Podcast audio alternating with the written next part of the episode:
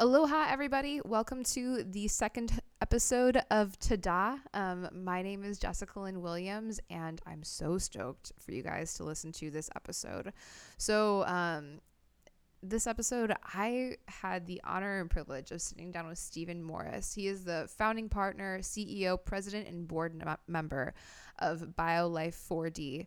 So, BioLife 4D, these guys are 3D printing human hearts. It's absolutely incredible. Um, I was able to, I asked him, I reached out to him, and uh, I didn't even like have a podcast to even reference to, but um, and I just said, hey, like, could would you be willing to come into my fancy podcast studio, i.e., the dining room, in in uh, the Chicago apartment that my husband and I share? and uh, and he said yes. So it was a really awesome experience sitting down with him and, and just understanding what he does and what this world looks like. Um, so I hope you guys really enjoy this episode. I certainly did, and um, yeah. All right, have a listen.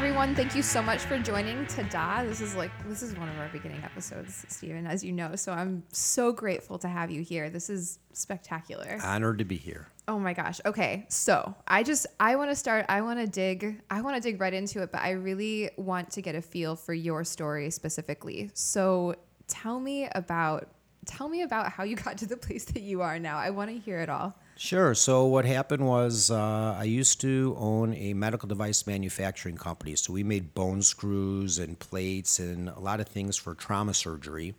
And uh, the company did really well. I sold it in 2011 and stayed on for a few more years and decided that uh, I was going to retire. Mm-hmm. And after about 30, 31 days or so, my wife said, Get the hell out of the house. And so I decided to look for something else to do. So what I did was I went back to my old customers and uh, talked to them about doing uh, 3D rapid prototyping. So in in the process of getting a medical device system out onto the market, it takes a certain period of time, and every day counts. And I knew from my old company that we were spending about three to four months in in the prototyping phase. And I went to my old customers and said, How'd you like to do that in just a couple of weeks? So they were very excited about that. And that was my initial intention to start a 3D rapid prototyping company for medical instrumentation.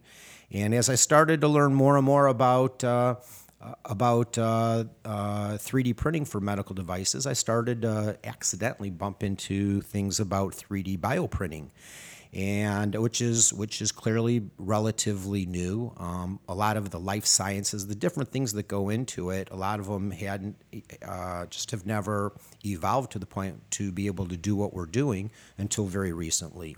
Um, and I started to learn more and more about it. And like most people, I thought, wow, this is incredible, but uh, it's really like Star Wars or Buck Rogers technology. It's not something that I thought was realistic in in in the short term. So I started to do more and more research and find out who were the people that were really leading uh, the research in, in these types of areas, the different steps of the process that I knew it would take to do this. And I went out and met with them and talked with them, and they all said the same thing. They all said that we're literally, for the first time in human history, on the precipice of being able to do this. So, the computing technology, the software technology, um, the life sciences, the things that we're doing, manipulating the cells, um, all of that just has been uh, recent discoveries and uh, and everyone is starting to work on on their particular vertical. Some people are in the life sciences, some people are in the bioprinting or the mechanical part of it, and uh, and nobody had really gotten together and and and put all these pieces together. So for the first time in human history. Um, we know what all the pieces of this puzzle are. We even know where all the pieces fit. We just need to make them fit. So I thought this could be an incredible opportunity. Um, I did well with the last business, um, sold it, and and financially I'm comfortable, and decided this time I would do something that uh, could potentially save millions of lives. So we're concentrating on bioprinting a human heart viable for transplantation. Uh, because there's a, a, massive, massive need. So, one out of every three people globally in every developed world country in the world die of heart disease. One out of three, and there's what seven and a half billion people that are alive now. So the numbers are just almost incomprehensible. And even with that huge of uh, of of an issue, um, uh, the only 5,000 heart transplants took place worldwide last year. And so everyone else pretty much uh, dies. Wow. And, and 5,000, so 5,000, and I, I think I saw on your website 600,000 a year. So that's such a, that ratio.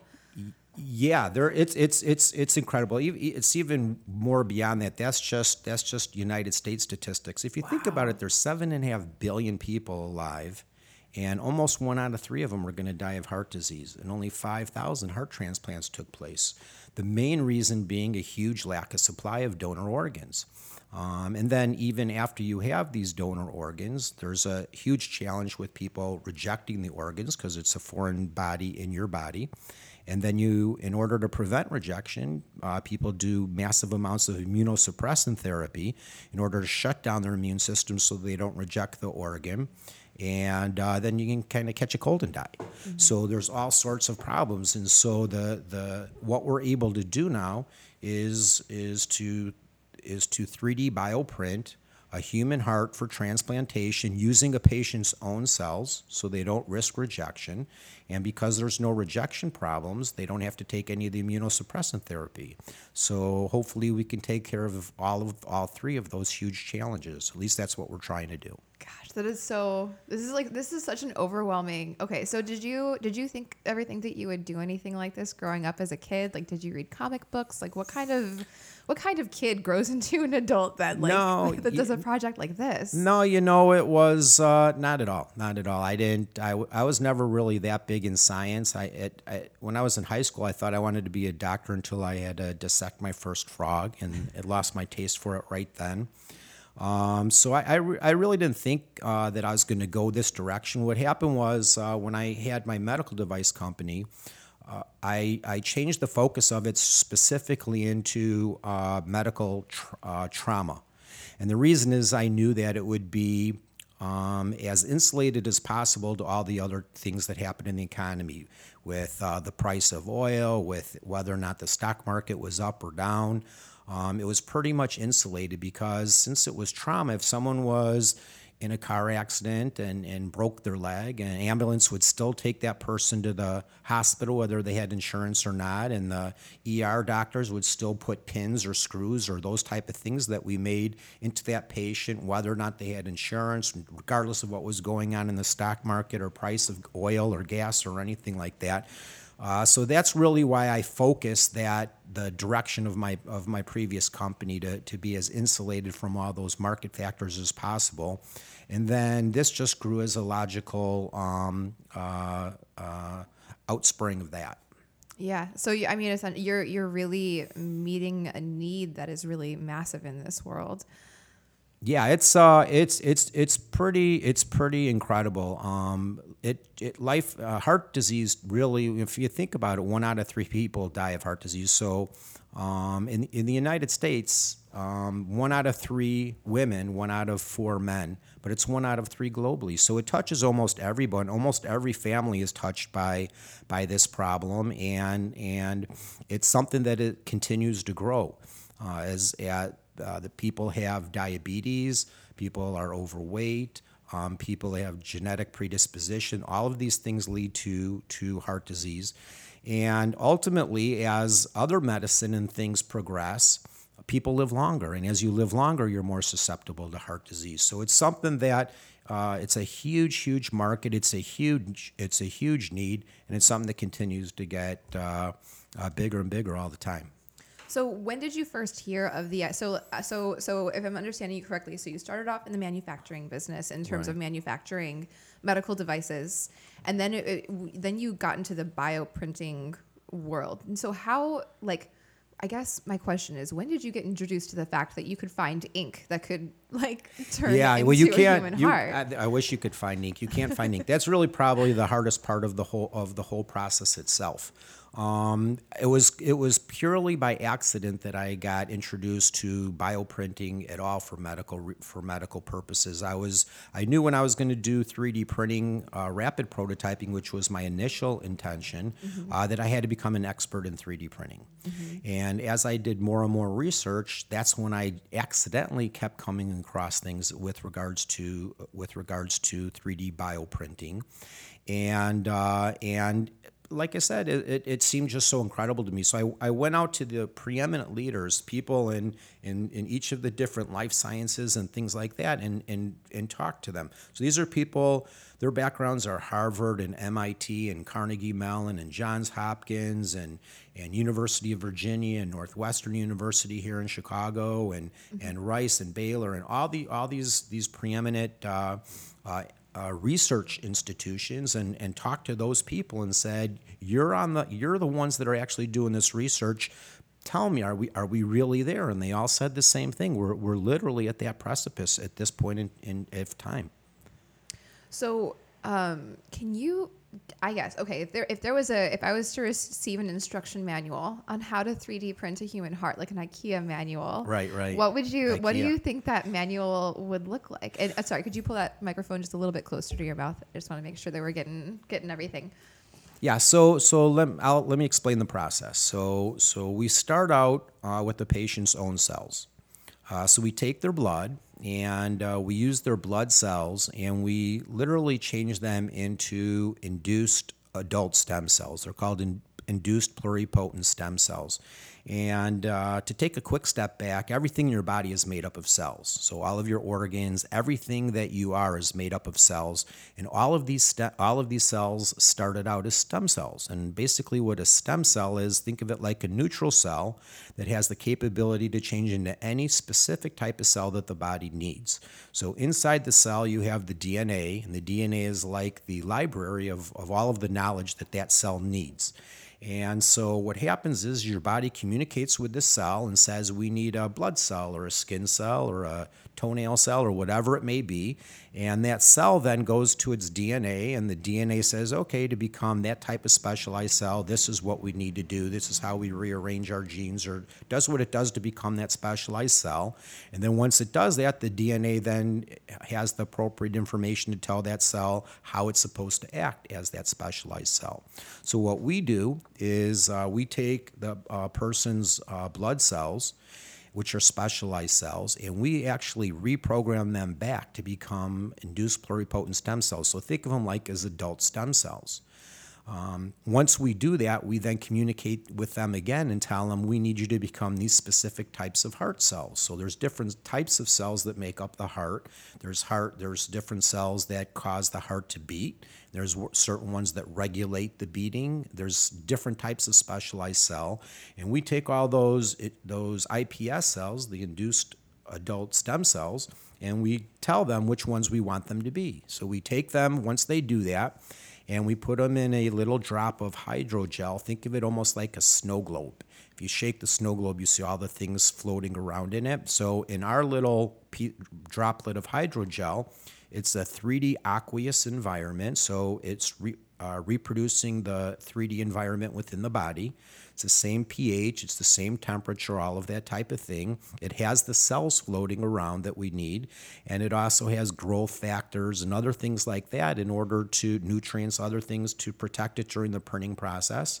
Um, as well as to in its self-assembly process, which is the really cool part of the process that uh, we have nothing to do with. Mother Nature takes care of itself. So once we have enough of these little droplets or pieces of hydrogel, we put it together in what we call our bio ink. So that's what you were talking about. And then we use that bioink to literally 3D print um, the, the, the organ, in our case, the heart. So most 3D printing, traditional 3D printing, what happens is the 3D printer will melt the bottom of the second layer into the top of the first layer, then the bottom of the third layer and the top of the second layer, and so on and so forth, and ultimately build up a build up an object. Well, we can't do that, or we would kill the cells. So what we do is we literally use the bioprinter almost as a picking and placing to place all the cells in the proper place. And to keep them there, because we can't fuse them together, we would kill the cells. We have what we call the scaffolding. So think of it almost like a piece of a square piece of American cheese. What we'll do is we'll lay that piece of cheese down on the table, and then we'll place the cells for the first layer in their proper place. And that cheese holds holds all those cells in the proper place, those little droplets of hydrogel. Then we put the second piece of cheese on top, and we put the second layer of cells where they belong, and so on and so forth until we have all of the all of the uh, cells in the proper place for the heart. But at least at that point, um, all we have are these little droplets of separated cells. So then the real magic happens. And what happens is the same biologic process that, that takes place within your body uh, takes place. So what happens is, is the, the individual cells, now that they're now that they're heart cells, the DNA tells them what they're supposed to be doing. So they self-assemble, they join together into these networks, and they form the solid structure, which is the which is the organ. They start beating and they start beating in unison because the different types of cells tell them that's what they're supposed to do. And once they form that solid object, we then melt away all of that scaffolding. And so you have you're left with just that solid heart for transplant. You melt the American cheese. We melt the American cheese. And, and then the heart is then, there. then the heart's then the heart the solid heart is left. All those individual cells will have joined together and formed the solid heart. It's an incredible process. It's a process that's taken Mother Nature millions of years to develop, but it's the same exact process that happens within your body. Literally, all we're doing is we're tricking the cells to think that they're inside your body, which is in vivo. Uh, we're doing it in vitro outside the body. So we're recreating the, the, the right conditions but we're telling those cells to do something different than what they were last told to do um, in order to form our in order to form our heart and then that heart becomes available back to the transplant surgeon to transplant back into the patient and because it's made out of their own cells remember it was the blood cells changed to the heart cells and and which formed this heart. When the transplantation takes place um, there's no rejection because it's made out of their own cells, and you don't have to take the immunosuppressant therapy to prevent the rejection because it's made out of your own cells. So it's really neat. The hard part of the and the really cool part of the process is what Mother Nature does. If we had to figure out how to do that, we'd probably be hundred years away from from where we are. But luckily, the natural biologic process takes care of that for us.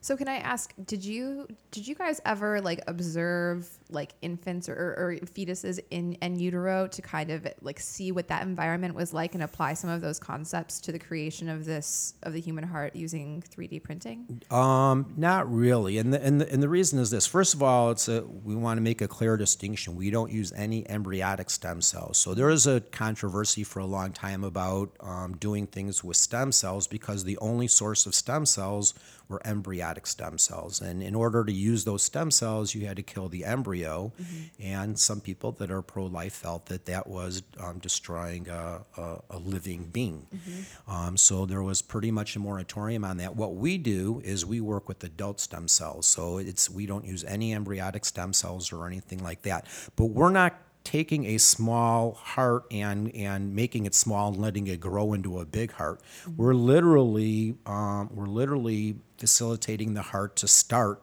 in in the full size that the that the patient needs. So wow. if it was a child, um, it would be a smaller heart. One of the other things we do is we take an MRI image of the of the patient's existing heart and we use that just for to have the right shape and size so we can scale our program down to so it's an exact fit as well okay. so if it's a, a child's heart it'd be much smaller if it's an adult heart it'd be much bigger but the cool thing is it's still a heart just like the heart that they have and so as they grow, it'll continue to grow with them.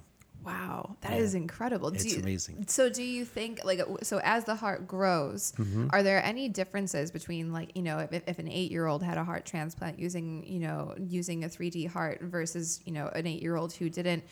Like do you do you know if there are any any side effects or any yeah. Well the there's if now so if so if someone has a donor heart there's a lot of side effects. So so so first of all it doesn't grow as fast with mm-hmm. you if, if it were to grow. The other thing is that um, our bodies are constantly bombarded by things that aren't good for your heart or for the other parts of your inside, and you have an immune system to protect it. So if someone has a donor organ, a donor heart, and they have to suppress their immune system, all the things that your body naturally protects the heart from are able to attack the heart. So the hearts don't last. They won't, you know, maybe they'll last 20 years or maybe even less. It depends. Um, but uh, they don't last as long as if it was a native heart because we don't have to have that immune suppressant therapy.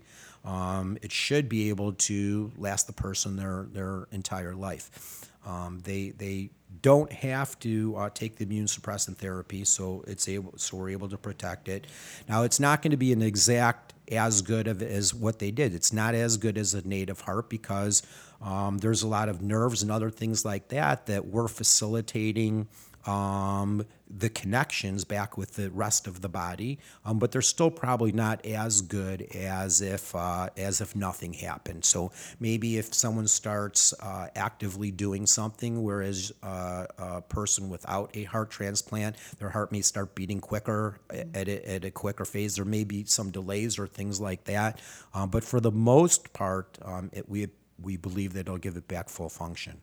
Wow. So this is so this is I mean, really it's like, you know, it's interesting. I, I like to think about the way that our technology evolves and informs informs each other. And and uh, one of my good friends, Colin Wright, one thing that he talks about that's really interesting. Is he, he, talk, he talks about how, you know, we, like a lot of us really love Chipotle nowadays, but you couldn't really have Chipotle without having McDonald's first. And Right, and right. it sounds like it's, it's it's a similar concept in the sense that like even though like a, a heart transplant from one human to another, it's not perfect, but it is it was a huge stepping stone. It sounds like to to getting to where uh for where BioLife 4D is. For sure, absolutely. It, it was a huge milestone, and ironically, um, the first heart transplant in the United States took place at the Texas Heart Institute, um, as well as the first artificial heart, the Jarvik heart that was ever done was at the Texas Heart Institute, and a lot of the other first, second, and third generation. Um, uh, heart appliances were all done at the Texas Heart Institute, and the chief of surgery at the Texas Heart Institute is our chief medical officer. So we're really excited about that. Yeah, it brings a lot of experience, background, um, dealing with the FDA and things like that. That ultimately that'll that, that we'll have to do um, as we proceed down this path. So, um, yeah, it's uh, it's you know the first time that the first time that uh, someone was going to do a heart transplant, everyone probably looked at them like you're crazy. Um, you know, sometimes when I talk to people and they say what you're doing is just it's it's too science fictiony, and I said, well, what do you think? Five years before someone that was flying, if someone said you're going to be sitting in a seat, drinking coffee in an aluminum tube, flying through the sky, you know, to get from New York to California in a matter of hours, people would say you're crazy right Yeah. it's hard it's hard to do but that's the nice thing about innovation and that's the nice thing about these type of things there's always trying to to push forward Yeah, that's that's another thing I wanted to ask you about too. Is um, so the other night, my parents love to watch old movies. So the other night they were watching like the old original King Kong, Yep, like, yep. and um, we were just commenting on how incredible it is that these two different art forms are coming together. You know, like you have the art form of like claymation and, and animation, and then that coming together with acting. right Um, and I want to ask, like, how? I mean, you have to have a mind for that to bring together two completely different, not even not necessarily opposing, but two things that that technically probably would have nothing to do with each other unless or until you bring them together. Like, how do you think that has served you in life? Like being able to collaborate things and juxtapose things that are so different. Uh, I'd love to take all the credit, but what I'm good at is putting together a right team. I recognize that I'm not always the smartest person in the room, um, but I try and seat the smartest people on my right and on my left and put them together. Uh, but yeah, what we're doing uh, takes a takes a, a huge effort on many different levels. Um, one of them is the is software. One of them is hardware, the bioprinter. Um, but really, the hard part is the life sciences, and and the life sciences is broken down into many different things. So manipulating cells in order to reprogram them and and go through the process of differentiation, which is when you take after you've reprogrammed them, you make them into the type of cells you want. All of these types of things are are, are really cool um, subsets of, of, of the overall process. And really, all I'm doing is I'm taking people that are really good at what they're doing, each of those di- individual pieces of the puzzle, and I'm saying rather than just focusing on your one piece of the puzzle, let's look and see how these pieces all have to fit together. And so we're collaborating as a group and and seeing okay well well this is how mine my corner has to be rounded a little bit more here or this edge has to be a little straighter there um, in order to do it but it's certainly not me i'd love to take credit for it all but it's a lot of really smart people that have come together um, all knowing that that that this has the capability of, of, of saving millions of people's lives um, and even on our way to the full heart um, there's there's a huge amount of impact that we're capable of having. So as we move towards our full heart, um, there's milestone events. We call them our milestone events. Uh, that we're going to be doing uh, that are that are going to have a potential huge impact as well.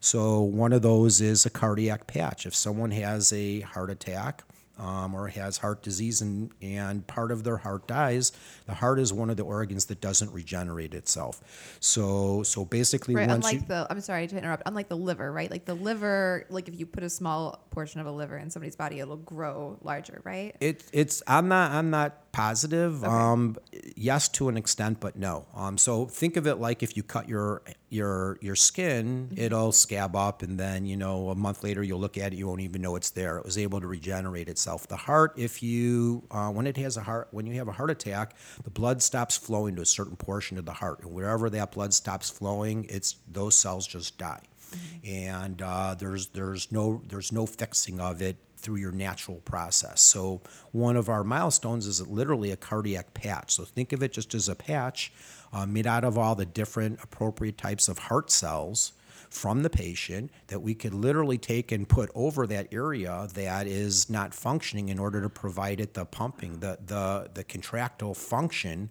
in order to repair that.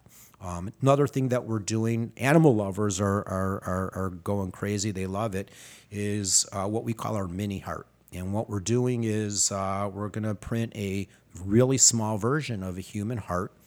And we're going to use that uh, to go to the FDA and say, listen, right now, um, in order for you to approve new pharmaceutical drugs, you have to do animal testing. You do cardiac toxicity testing.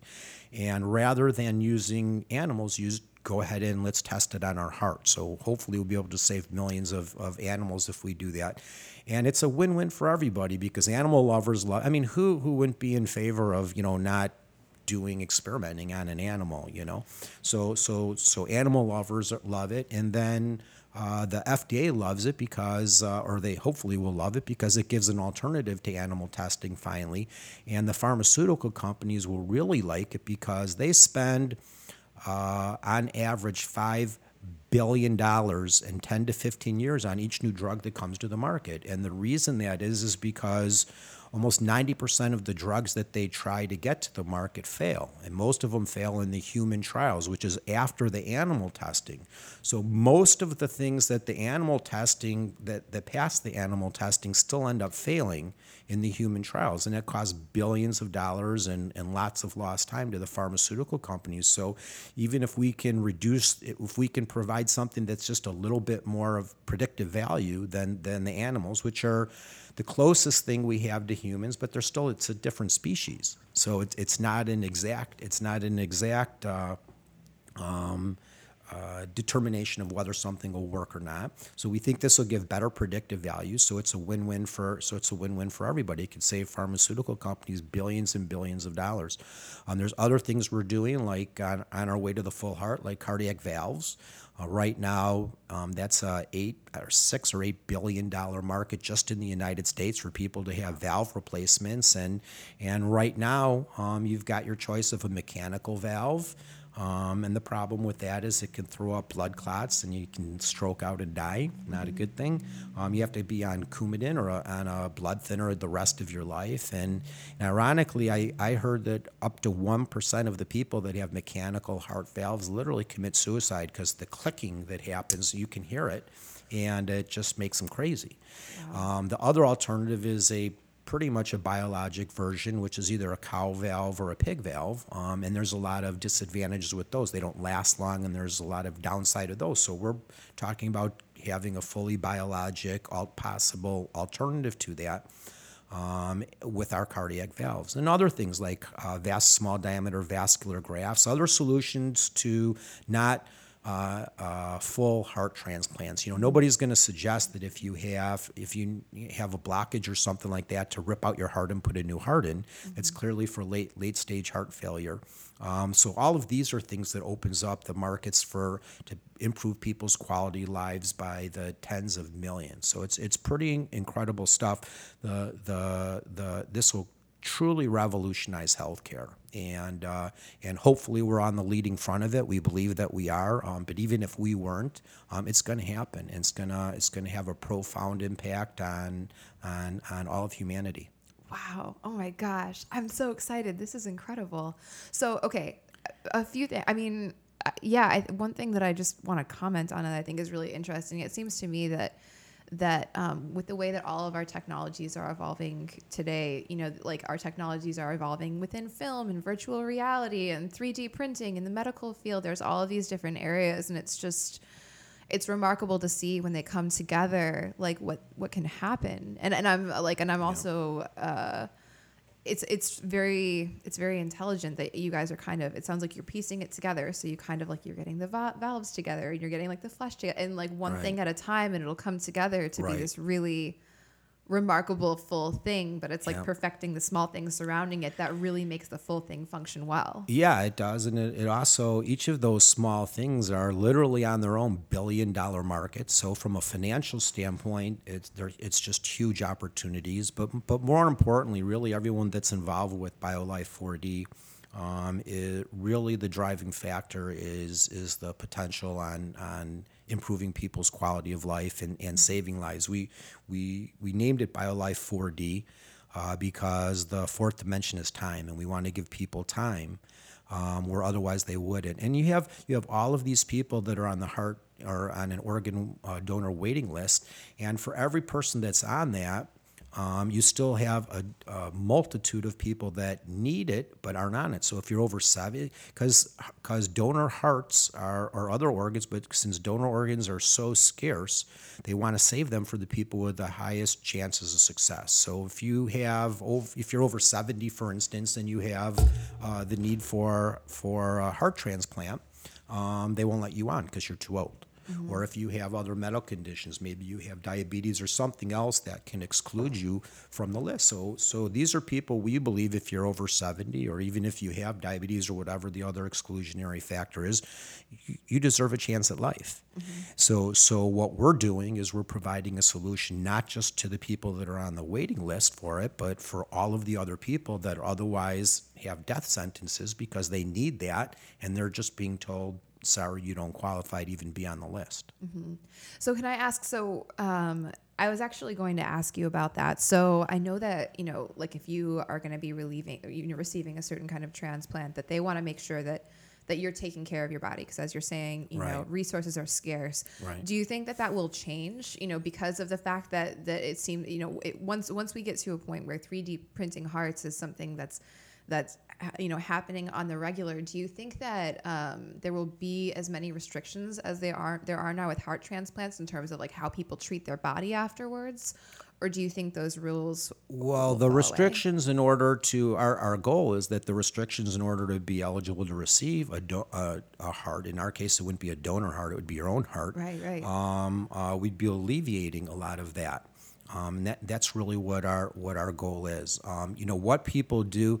You know sometimes people when when the laws came out in order to have seatbelts and make it mandatory to wear seatbelts, people said, well then people feel more safe and so they'll drive even crazier.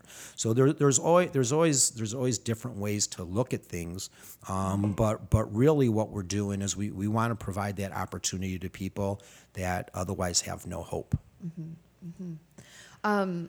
So I want to so so do you think that through this technology that that um, potentially organ donation as a whole could be a thing of the past?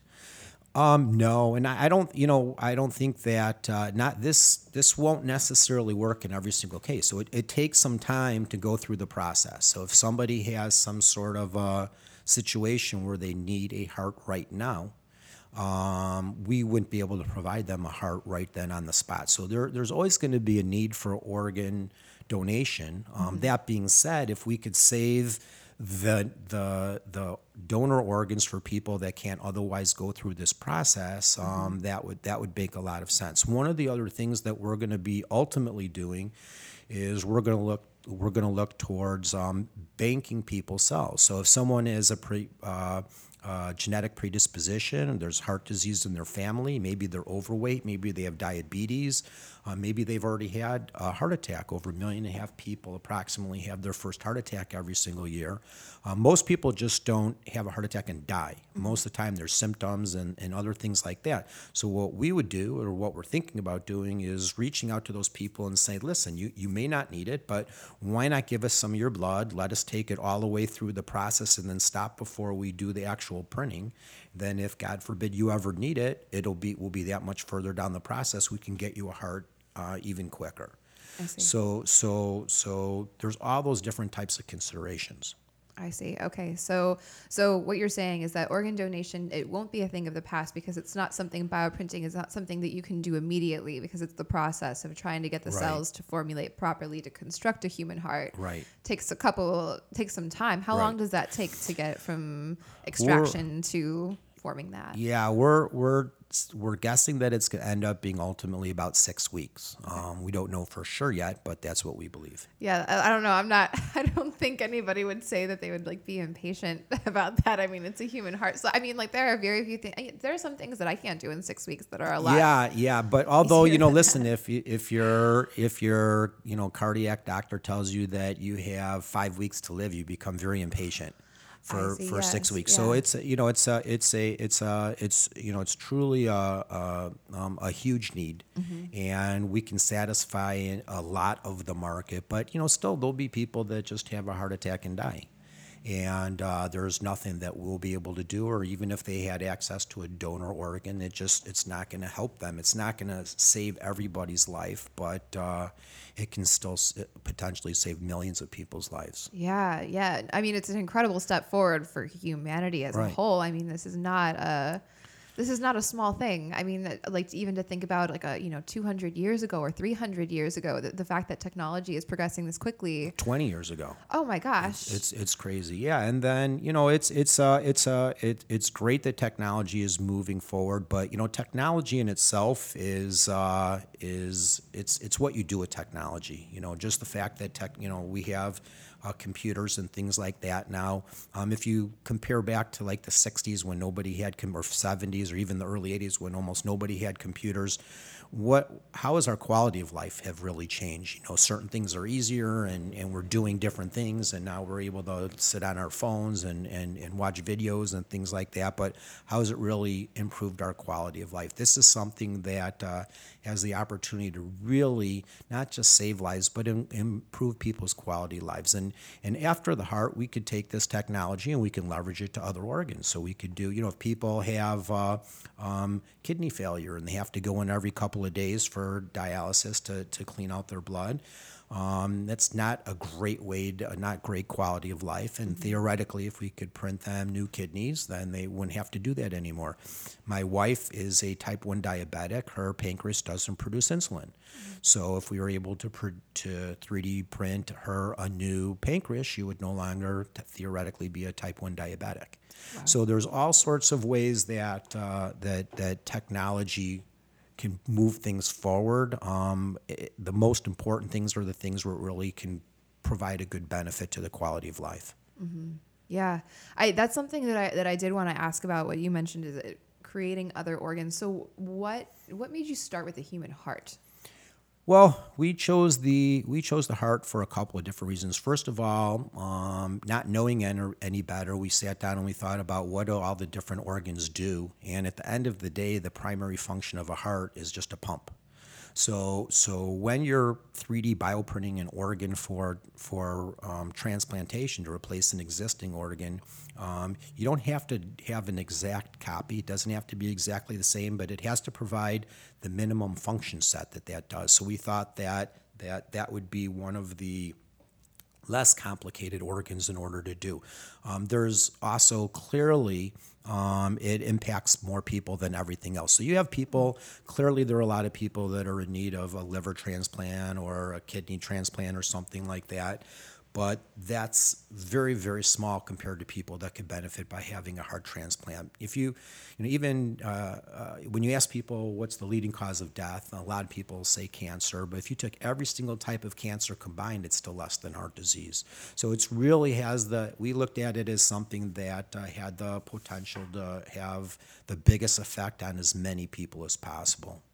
Yeah, it makes a lot of sense. So you're finding you. So you should. So what I'm hearing you say, I just want to like. I mean, it's just like it's so much to take in, but. So the human heart was the simplest thing that to be able to create, like because of the fact that it's a pump, the DNA would be most simple to like synthesize. Yeah, well, the, simple is never a word that we ever use um, because there's not there's nothing simple. But but Yeah, we look. So for instance, there's other organs that secrete you know hundreds of hormones and things like yeah. that. And there's there's a there's other challenges. There's challenges with every organ. Um, but we thought that, uh, and you know, listen. Clearly, the heart. One of the big challenges is, is you know, once we do our mini heart, our big challenge is scaling it up. So our mini heart may be printed using tens of millions of cells. To do a full size heart for transplant, you're talking about tens of billions of cells. So the heart's one of the larger organs, and uh, and it'd be um, have its own complications in, in the scaling process. So so it's not it's there's no organs that are easy. It's just the one that we chose because we thought it would have the biggest impact. Mm-hmm. And from a functional standpoint, we thought that it would be one of the organs that we thought we would be able to get in the shortest period of time. Not a short period of time, Right. but a comparatively shorter period of time. Oh yeah, no, I mean that's that's pretty short. This is remarkable. Yeah, and, and you've answered so many of my questions like already. Um, one thing that I wanted to what I, that I wanted to ask about. So we, we've kind of been talking about the way that technology has been moving forward in such a fast, rapid way in the last like hundred years. Um, and one thing that I find really fascinating, and, and um, you know, if you think about you know, not only this world, but the world of like autonomous vehicles and, and AI. I mean, things are moving forward so quickly. And one thing that I'm finding that is that um, when you know I listen to people such as yourself talking about these technologies, how sometimes we don't even know what questions we should be asking because of the fact that it's, that it's moving forward so quickly. Yeah. You know, from from like a moral standpoint. Sure. So I- just wanted to know what moral challenges do you think that others, you know, have presented to you in terms of, of printing a human heart, and what are the counter arguments you would use? You know, there are, for the most part, um, I'd say 99.99% of all of the feedback we have is hugely positive. We get a lot of emails. Um, every day I get an email from someone saying, this person in my family is touched by this or that person, or I lost a child or a spouse or an adult or someone. I mean, with one out of three people, it's, it's, it's pretty widespread. Um, so for the most part, everyone is is really really positive. But um, there have been a couple of, of of emails, some feedback that we've gotten. Uh, one person was concerned about the ethics. If you're able to bioprint a heart, why not make a bigger, stronger one? So, so for instance, Secretariat was able to win all those horse races, and when Secretariat died, they did an autopsy, and his heart was twice the size of a normal racehorse. So they thought it would be able to pump that much more blood and oxygen and everything, which is why he was so fast. So people think, well, maybe rather than just giving them back a heart, why not do a heart with an extra valve or built-in redundancy, or make Yeah. it bigger so it's more high performance or something like that? Yeah, I was gonna ask you about that because I mean, I mean, you think about like steroids, like this would be like the ultimate steroid for like Yeah, a ex- swimmer or e- someone in the Olympics. Exactly, exactly. So you know you've got that, and with and with any type of any type of uh, technology, you've got to be careful that that people don't abuse it in in that way. Um, uh, same thing when they first were able to determine the sex of a child before it's born by by looking at its chromosomes. People were worried. Well, if they really wanted a boy, they would just if and it was a girl, they would do something and, and so they didn't have the child until they got the one that they wanted.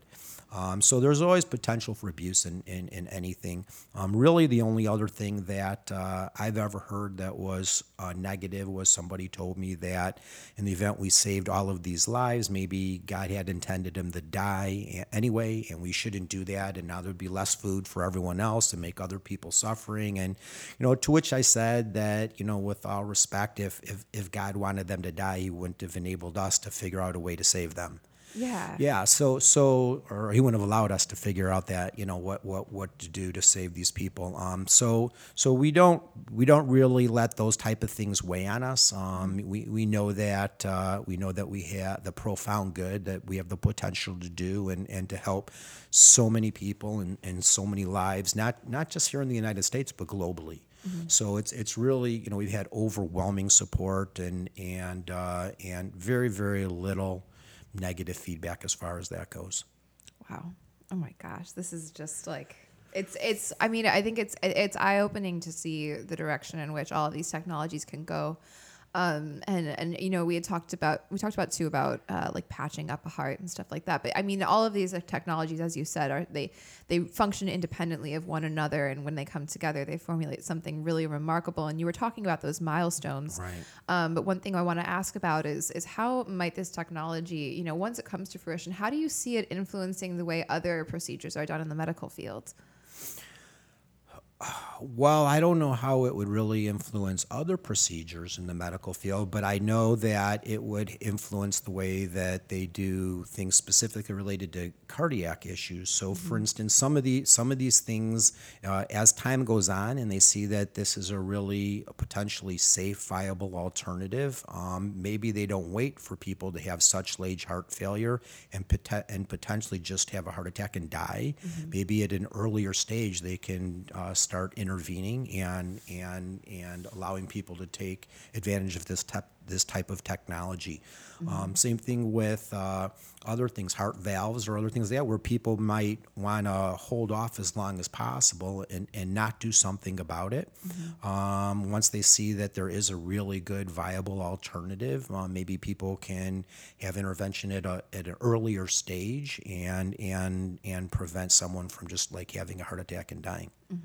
Do, uh, do you think this technology could be applied towards uh, blood transfusions? Um, so is there a way to like maybe extract someone's DNA and then like get like maybe maybe like create synthesized blood based on their DNA? Sure. there Yeah, you know the, the the the possibilities are truly limitless. Yeah. I mean, the, as many different things as you can think of. There's there's ten times that, a thousand times that, really possibilities, and we find that all the time. That's how these these milestones for us were were pretty logical because we knew we had to be able to do the components of the heart before we can do do the full heart. Um, but but there's like when we talked about banking cells um, and uh, all the all these other things. There, there's just so much potential um, uh, in so many different ways that this technology could be used to better humanity and people's quality of lives. It's it's almost endless on on the different different ways that you could do it. Wow. Fantastic. Thank you. Um, all right. We went over that one. Man. So, um, so I guess my my last question would be, uh, so what what do you think? What is the world? I mean, so obviously, I, I think that you know when you're when you're approaching any large project, but especially something like this, um, I feel like having a strong vision is one of the most important things you can have because it allows for you to see what you're working towards when things get really difficult. Right. So, what does a world like with 3D printed hearts? What does that look like? And and, and I want to know like how, what do you what do you see when you see the success of BioLife 4D and what keeps you guys going when things get really challenging? Yeah, well, you know, that was going back to what my wife said when I said, should I go into the 3D rapid prototyping where I knew for sure I could make a lot of money, or should I do this? And she said, wouldn't you rather be able to put your head down on the pillow at night and think that you help save millions of people's lives? It's an it's in, it's incredible technology. Um, it has incredible ability or potential to affect so many millions of people globally in such a positive way. So it's it's pretty incredible. It is it is uh, um, it is a, a huge undertaking. It's a huge effort. Um, uh, it gets you know it's, it's exciting all of the time. The type of science and things that we're looking at. You know when when you're able to look under a microscope and see these beating cells that used to be blood cells that you change to heart cells. It's just incredible to think that that that type of thing is possible. Um, but it takes a lot of perseverance and it takes a lot of support. Um, we rely on all of the people that uh, invest in BioLife 4D in order to uh, be able to continue forward. We certainly can't do it without the with without the appropriate resources. Uh, we chose um, equity crowdfunding in order to in order to finance our operations, which is pretty new to the United States, and it's a very unique type of financing. Uh, my background lends itself more to traditional types of financing, like venture capital and things like that. Uh, but we felt that equity crowdfunding was really a perfect fit for what we're doing because what we're doing is providing something or trying to provide a solution to everyday people um, not just the wealthy 1%. And so we thought it was a perfect ability for those people who, people like you, people like me, and taxi drivers, that just everybody um, to be able to invest. Most of the time, uh, opportunities to invest in things like this are, are typically for only high net worth individuals. And, and John Q. Public, like you and me, um, don't typically have the opportunities to, to get involved with something like this, get involved on the ground floor of, a, of an emerging technology before it's gone mainstream. So we thought that for both the social component, we're having the ability to participate in something that can save millions of lives, as well as looking at it not as a donation, but as an investment you can go to our website and uh, and and inv- literally buy stock in the company and be a shareholder, an investor, and we use those funds in order to uh, in order to push forward with the science. So it's it's something that's for the people that needs to be supported by the people. So we're, we're pretty excited about that, but uh, we, we need to continue and, and, and have everybody support. Otherwise, at some point, the, the efforts are, will, will grind, you know, will slow down, which we don't want to have happen. Well, it's certainly a remarkable thing. And um, thank you so much for doing what you do. I think it's a really incredible thing when you encounter somebody who's very in touch with the realities of other people's lives and everyday in everyday living and somebody who really takes into account how they can contribute to their lives and make it so that their lives are a little bit easier, a little bit better. They're able to have a couple more years left, you know, Right, or right. several years left in you know in another circumstance in which that wouldn't be the case. And uh, I like your wife. She sounds like Well, a brilliant woman. And and you know the uh, of course she is. um, uh, and every and every guy, everyone that's married knows exactly that. Of course she is. Um, you know, it's a it's a it's a it's it's really it's really cool science, and it's really neat stuff. And and I encourage everybody to go to our website, which is biolife4d.com and uh, check it out. We've got great videos which explain the process. Uh, th- the process overall is a complicated process, but we try to make it. We have some really neat videos and things like that. That Yeah, you do. The graphics are incredible. Yeah, and and- I'm really visual. So when I was watching that, it really. I mean, I'm not. I don't have a science background, so watching it, it was able to really like bring it down to my level, so I could understand it like to a degree to where I could see how it could be applied. Yeah, absolutely. That's what we tried to do. We tried to make it so that everybody can understand it and and everybody can participate and and listen. Every everyone that uh, that buys stock and becomes a partner in in BioLife 4D is helping push the technology forward and should be proud that they played their part in in in in hopefully saving lots of people's lives, making their lives better. Amen. Man, Amen. thank you so much for coming on to the show. I really appreciate it. I'm like, I'm so geeking out, so stoked you're here. I just, I can't even hide it. I can't even look as cool as I would like to because I'm just really stoked about it. Well, it was my pleasure. Thank you for having me. It's great to be here. thank you.